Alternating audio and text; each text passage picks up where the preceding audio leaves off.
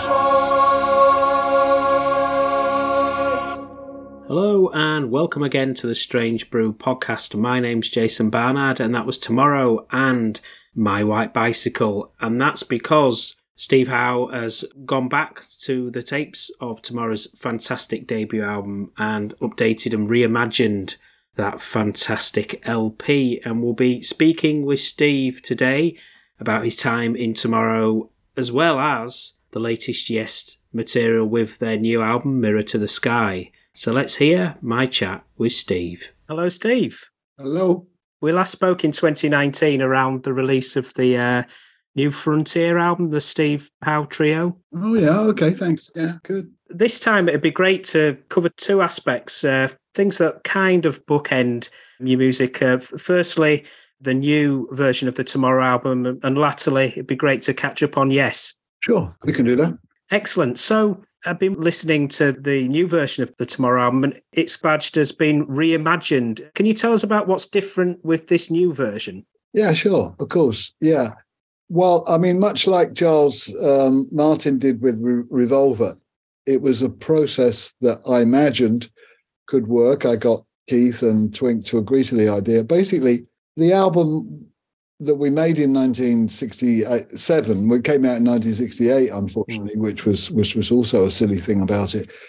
It wasn't really perceived as a as a psychedelic record, and yet, you know, I knew that that's what the group was really heading into. So, well, I mean, you know, it's a kind of a process. In other words, um, the first thing we did was we requested the original mono mixes because they were the least available things of tomorrow because most of it was in this stereo format, which was uh, very unsatisfying. And uh, it was kind of tin pot, you know, there was a lot of factors in it that were that in the audio sense were were, were missing, you know. And, and uh, anyway, it, it, it I thought it would be quite easy to describe. So basically, like it says in the sleeve, I kind of um, reimagined it. So in other words, I, I took the tracks into the technology and and did minimal things to it. I mean, some of it is virtually the same, but some of it isn't. And the things that aren't, uh, particularly with with Revolution, were that that that song was uh, was. It was a bit of a muddle what was going on in it. You know, the different tempos and things like this, and there were gaps and all sorts of things. So basically, this reimagining was really like looking at the music and saying, well, what would be desirable to do this to bring it into line with my white bicycle and, and things like that you know which were obviously you know purely uh, psychedelic. Yeah. so basically um things were adjusted more than you know it wasn't remixed so much as things were adjusted and and we were able to do a tremendous amount now with a mono mono mix. You can you can adjust the eqs on individ- individual instruments you can you know adjust the balances if they're a bit kind of crude and lots of them were so at times you know the harmony vocals were too loud uh, sometimes something was too loud you know and and the general chaotic feeling that that I corrected. So and also we by taking three tracks off the album, Mary, somebody's dress shop, and these other kind of songs which weren't really treated seriously by us at all. They they, they weren't developed at all. So anyway, we took those three tracks off, and but there was room for other sort of hidden gems, you know, like the album opens with the alternative version of Real Life Permanent Dream, which is really just a live version done in the studio. And that's how we more or less how we played it on stage. And, and i started the album with that the very purpose that we titled it permanent dream. And also that we uh, I, I wanted to show the energy in the band. And then we go into the further songs which which are all you know like have a little bit of treatment. So basically all i'm doing is is stylizing things as much as i can developing getting things in tune you know in pitch. Some of the tracks are running at the wrong pitch. And and that affects my ears a lot because you know it doesn't sound right until it's in tune. So we in tuned things which corrected tempos which and then as i said we treated you know occasionally we brought down a guitar or brought up the drums or you know basically we re reposition those instruments to be uh, more pleasing and we were thorough um, doing this to every track wherever it needed it you know and uh, you know it was a lot of fun to do this to to make the mono mix really a convincing uh, medium for for tomorrow. And My White Bicycle, superb production. You've got backwards guitar there. You've got policeman's whistle. In terms of Mark Wirtz's production, how far have you moved away from that, or is it more a case of the balance of how it came out? Yeah, I mean, we haven't lost anything he did. All we've done is is to our ears. We've we've made it more listenable now. Partly it was partly the the stereo mixes that were readily available were, uh, you know, the old style where the drums, the vocals are on one Yeah. side and the drums are on the other side. And if you monoed that, it sounded something like the mono mix that we've got. But there again, you, know, people aren't going to do that. So the stereo mixes were checked in, in in mono to make sure they were all right. But in fact, they've not been available. So yeah, my white bicycle is one of the ones that's least treated. Although, of course, nobody's really heard the mono for a while, and also we we put a slight bit of uh, phasing on on a couple of bits in it just, just to kind of simulate a little from the from the stereos. But yeah, I mean, it was a, a rough time for stereo, you know, at that uh, 1967 when we were mixing it. You've got Claremont Lake on this new version as well, and I recall reading that uh, that was one of Frank Zappa's favourites. Yeah, that was a big surprise to me when we met Frank. he said to me, "Oh, that's a great solo on on, on Claremont Lake." So yeah, it was surprising that he'd heard it, and and delighted that he liked it. And uh, it's one of those little milestones in my career where somebody said something like Georgie Fame said something about me on my second Syndicats record, you know, where he said, "Oh, he liked the guitarist" or something. So those things are they they really are important. They're lovely ingredients of warmth and encouragement. And I guess uh, much like when I showed up to work with Mark Wirtz the first time ever on a on a session where there wasn't anybody there, and I said, "Well, where is everybody?" And they said, "No." He said, "It's just you." And I went, "Wow, Studio Two, EMI, just me." You know, and I was tracking up guitars and doing things. And basically, those little things, uh, you know, are, are, are tremendously important to an artist, where they have that little bit of encouragement, and uh, you know, you, you feed off that, and and you go with it. And um, of course, tomorrow was kind of much more of a breakthrough for me uh, in lots of respects. You know, My White Bicycle was almost a hit record, you know, and all these Mm. kind of things almost happened for us. But I guess one could be thankful that maybe we didn't. We were we weren't destined to be successful then, uh, and maybe it would have been dangerous if we had been. But you know, we were trying, and uh, anyway, Yeah, because um, tomorrow on on that psychedelic scene around the time of 1967 were you were up there with uh, many of your peers like uh, Pink Floyd and, and Jimi Hendrix. And Mm. there's one moment where you were you were asked to stand in for Syd Barrett, but it didn't happen. Yeah, that's another true story. I was excited, you know, to uh, to think I was going to stand in, you know, and, and jam. Really, I mean, it would have been a jam most probably because there was going to be no rehearsal. Yeah, but I was rushed there, and and then the very last minute he showed up. So, um, you know, I, I just had to cool my heels and and uh, you know, I, I mean, another classic moment earlier on was when Chris Farlowe asked me to stand. I mean, I'm just blabbering about all these great moments now. You got me started, but uh, you know, I got a call from from like Chris Farlowe, and he said, "Can you stand in for Albert tonight?" And I went, "Well, I'm not turning this down." And it was one of the best nights I can remember in my early career. Was being picked up in Aston Martin and, and rushed to to Wolverhampton and actually rehearsed with with uh, the Thunderbirds and Chris. And uh, so these moments uh, they never go away. Thank goodness.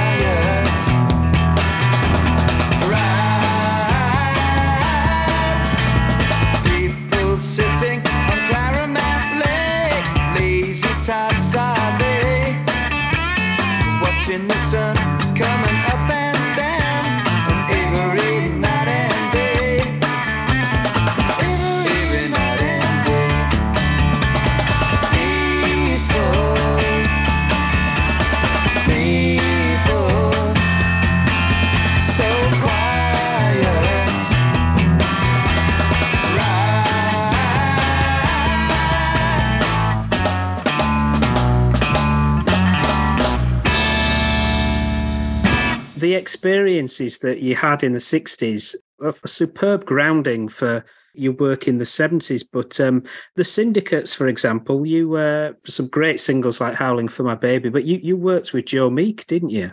Yeah, that was that was a Joe Meek band. Really. Well, I mean, we were a band, and we managed to get an audition with Joe, and uh, yeah, that, that was a that was my first recording experience, really. And uh, you know, I kind of look up to Joe a bit, you know, because he was, you know, he he also was quite encouraging, and uh, but also it was about realizing another important side of the business is is actually getting on with people, you know, and, and if you don't find a producer too intimidating, then you can get on with him, you know, and, and then when he says, "Oh, let's overdub a solo," you know, you, you're in heaven, you know. Oh, you're gonna, you know, you're gonna, we're gonna overdub. Great, great.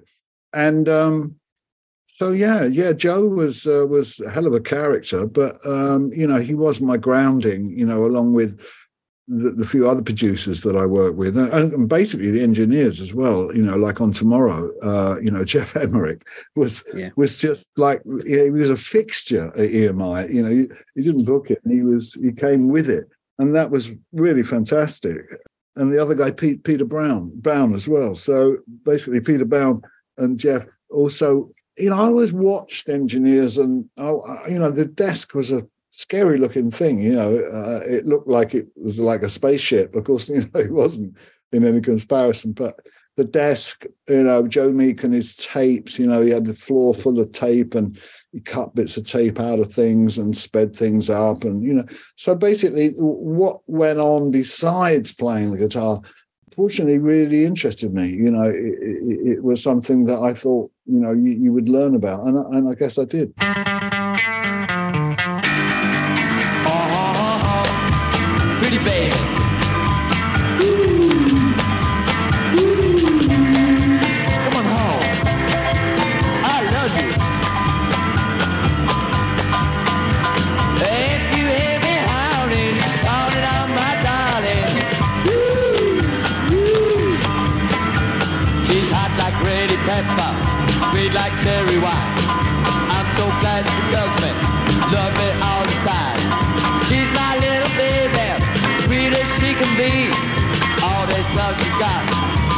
Belong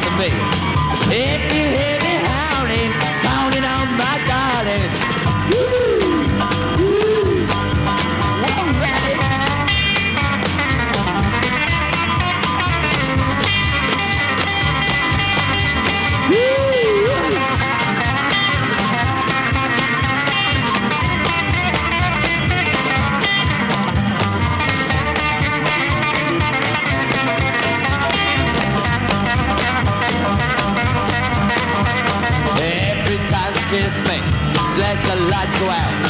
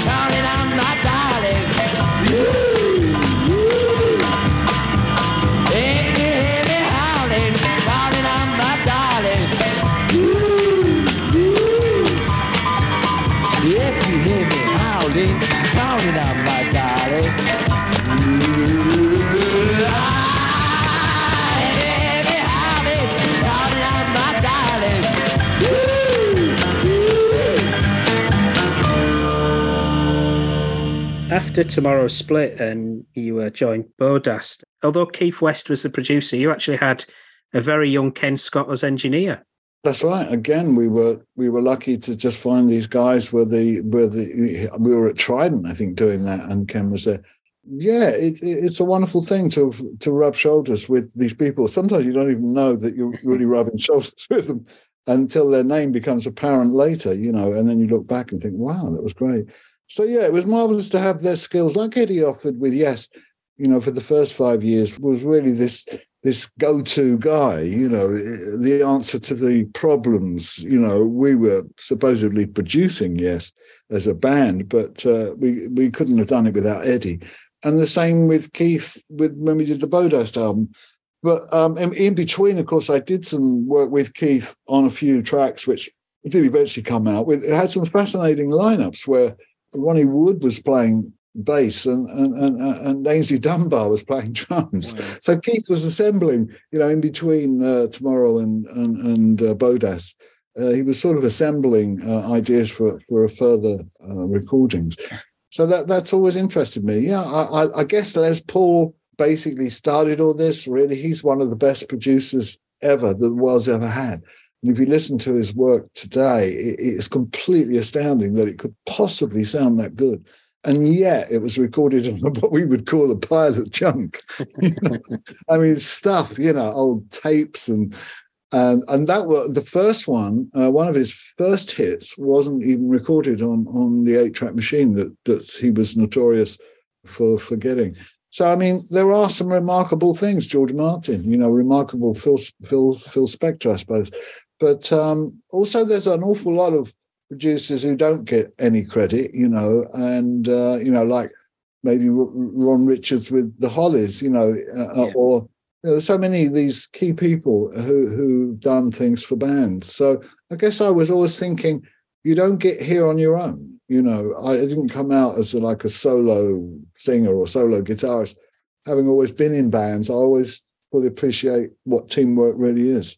Uh, Nether Street, which is a Bodast, there's a riff in that that you that came back later in Yes with Worms. So would you often reach back to licks or riffs or ideas that you had in many years before and, and dig into them?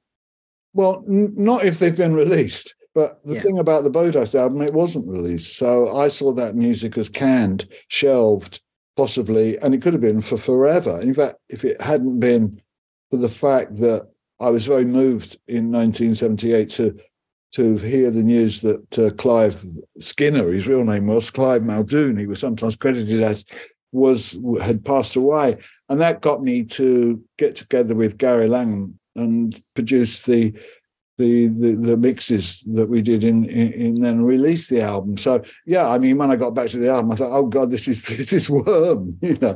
And there's other bits of close to the edge and all sorts of bits of songs in there. And, and I'm not. I don't generally do that. You know that that is something most writers avoid. You know, is self plagiarism. You could call it but this was done under a different sort of uh, shelter, you know, because really, literally, that's that music. Well, obviously, you can see how well it was developed by Yes. That I, I, I didn't have any reservations, but yeah, I assumed that Bodast was dead and buried, and I'd never hear from Tetragrammaton again. 嗯哼哼哼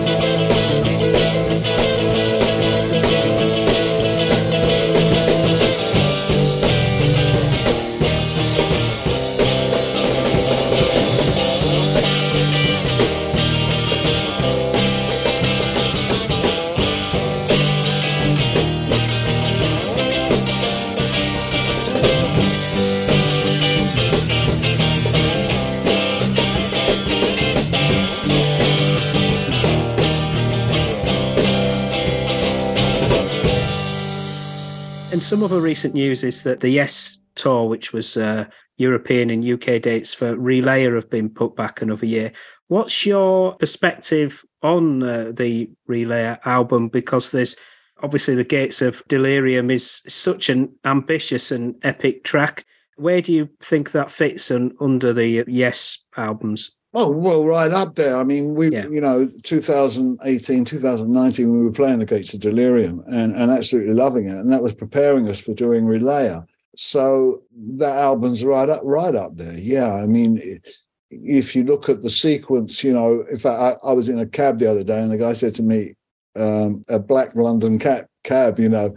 And he said to me, "Oh, the Yes album, that, that's the great Yes album." So if you look the way that the Yes album, you know, was followed and superseded and improved on, and you get Close to the Edge and, and Topographic Oceans, you get to Relayer. I mean, that's a monumental chunk of work, uh, and it went on, you know, going for the one, and, and particularly drama. I think is fantastic. So we we had lots of hiatus in the seventies, no doubt about it. We we were crazy fanatical musos, you know, and rambling off on on anything we wanted to, and we were incredibly free, and, and that's the key to music. You know, it must allow you to be free of of restraint and uh, oppression and things like this.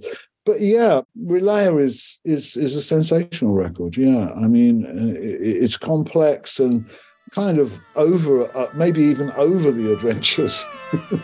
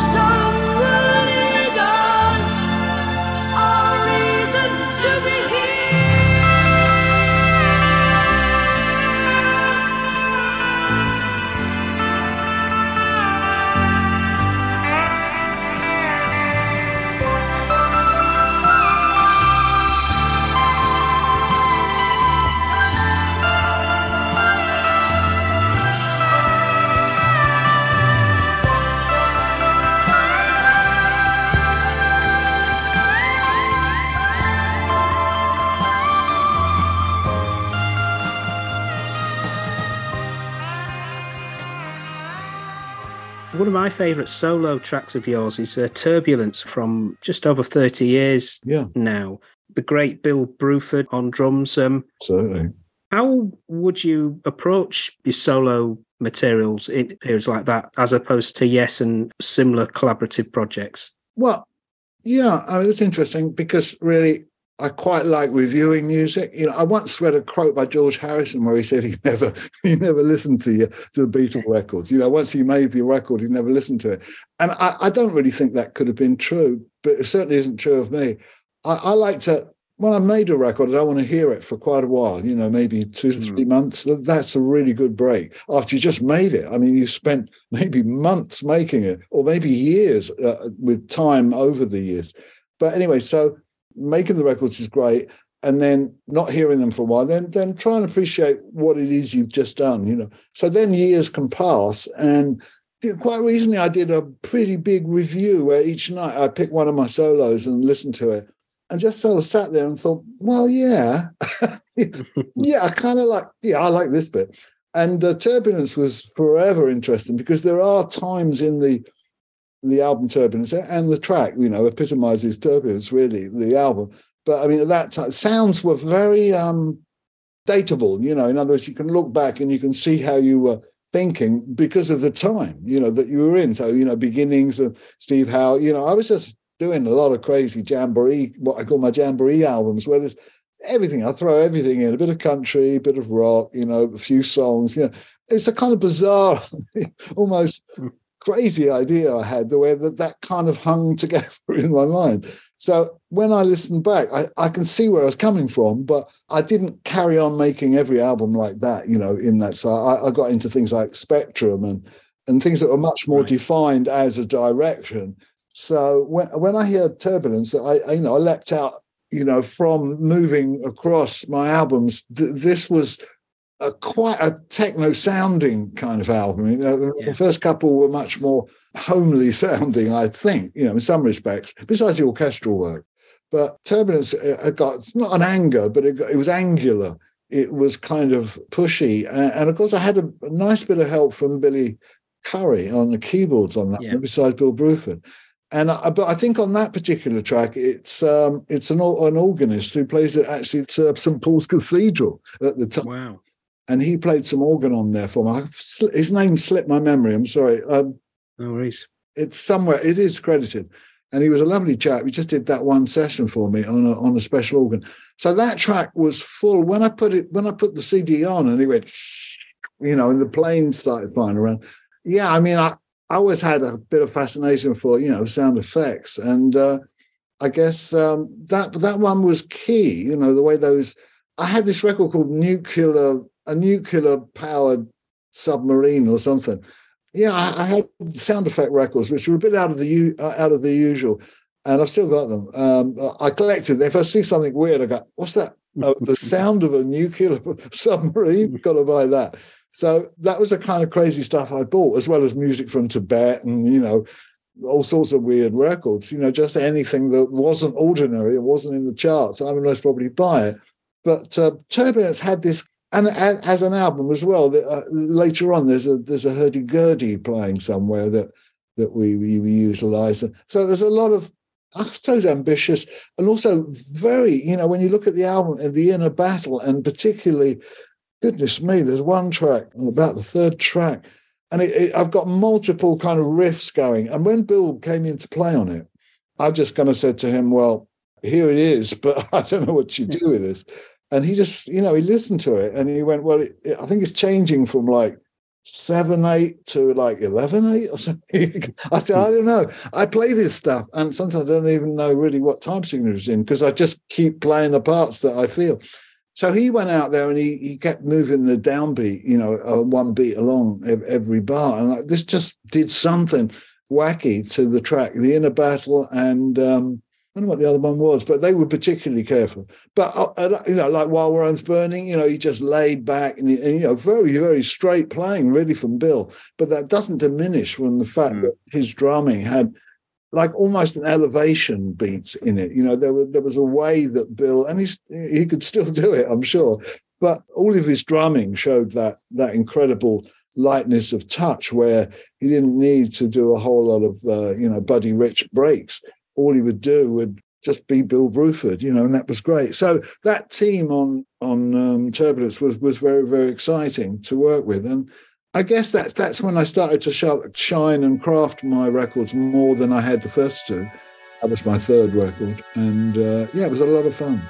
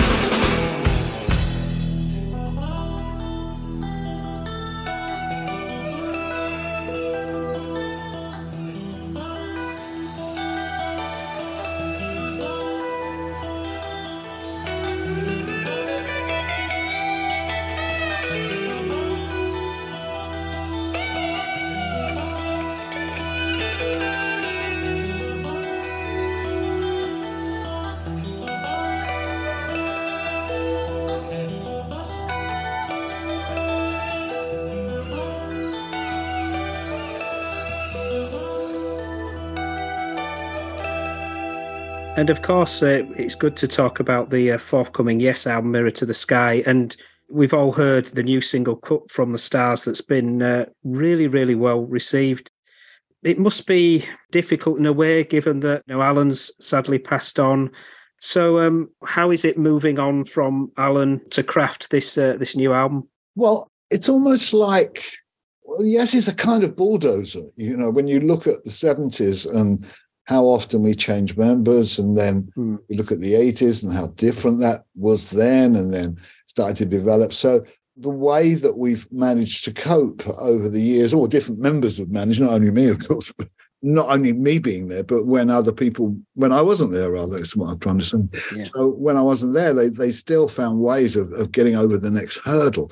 And they had a few hurdles in the 80s, you know, that a friend of mine tells me about quite a lot. Hmm. You know, the way they made those two albums and then the the last uh, album. Um, so um, so yeah, well, yes, get over problems. We we continue because there is a sort of inner flame of yes that that nobody holds. You know, no one person holds it. It has to be a collective, like kind of uh, you know Olympic flame of yes.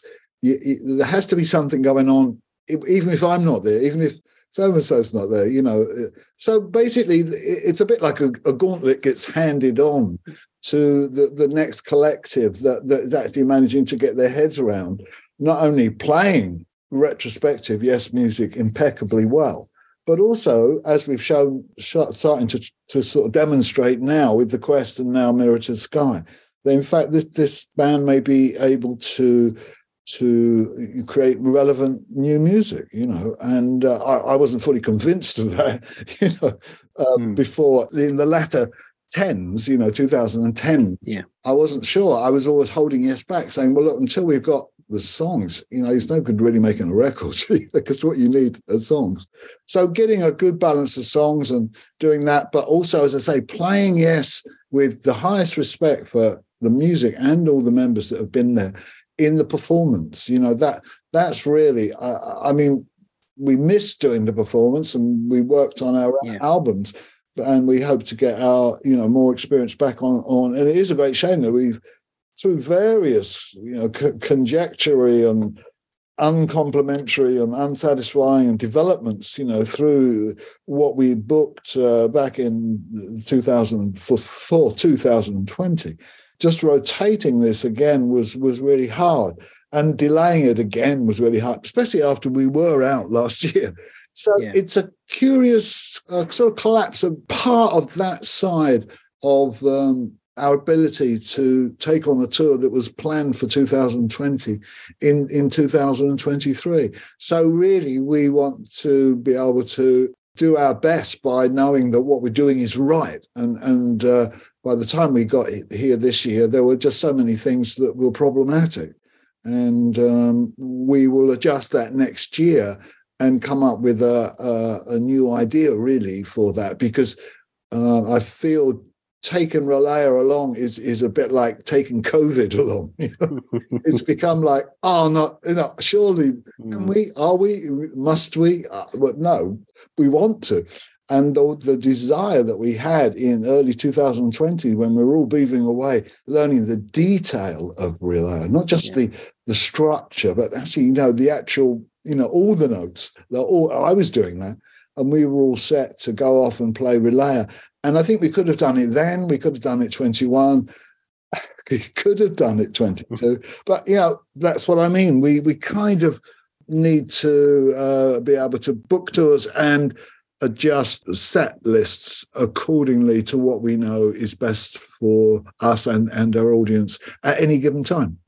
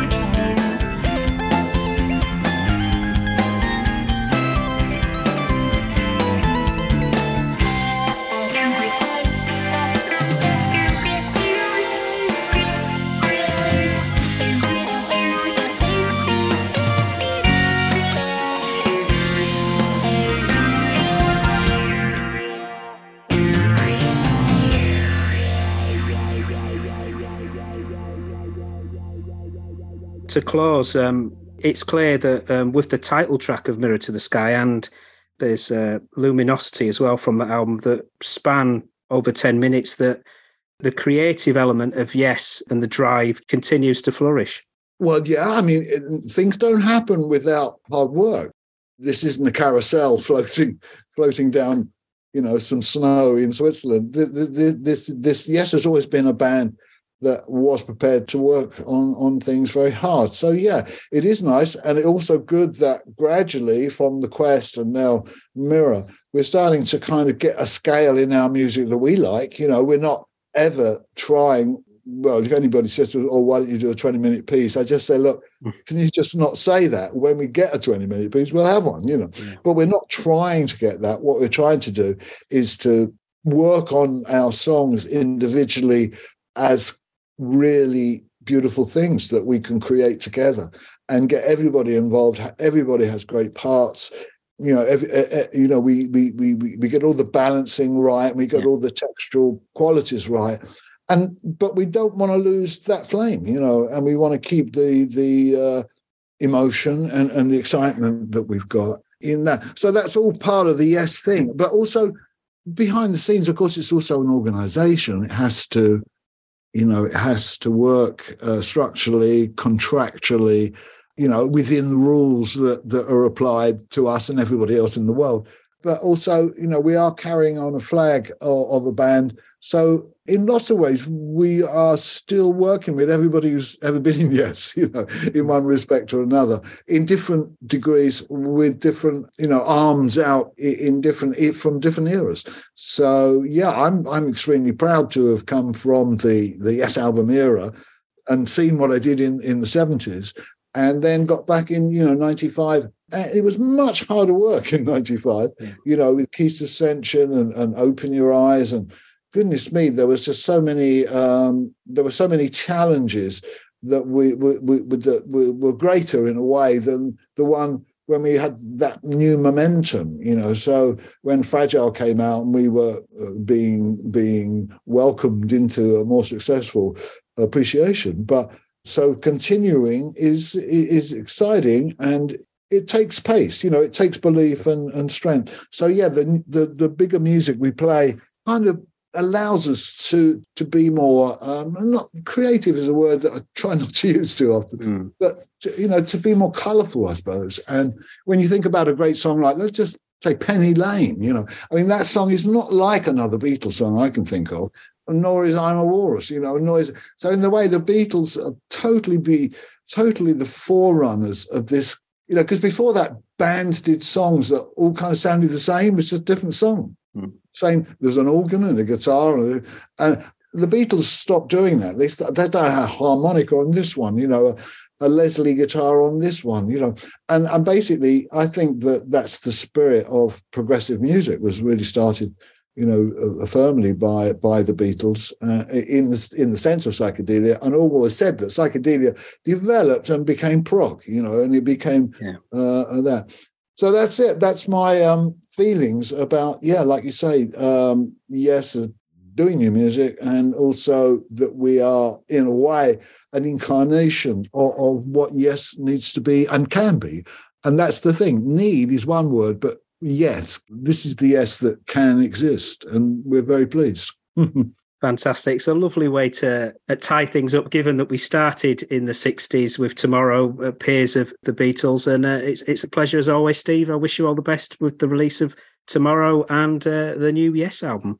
all right jason it's been nice to talk to you and Bye bye. nice questions very thoughtful bye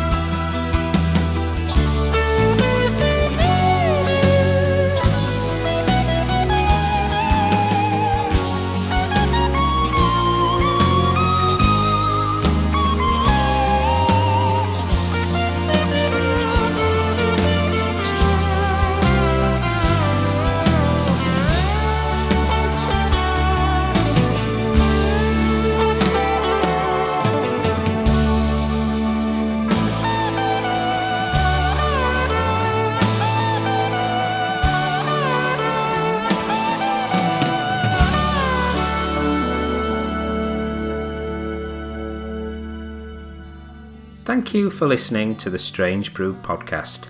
If you do like the show, please consider a small donation to help keep the show archive online. It's 10 years since I started the podcast, and hosting fees are increasing over time. All your support keeps the show running and helps me get amazing guests.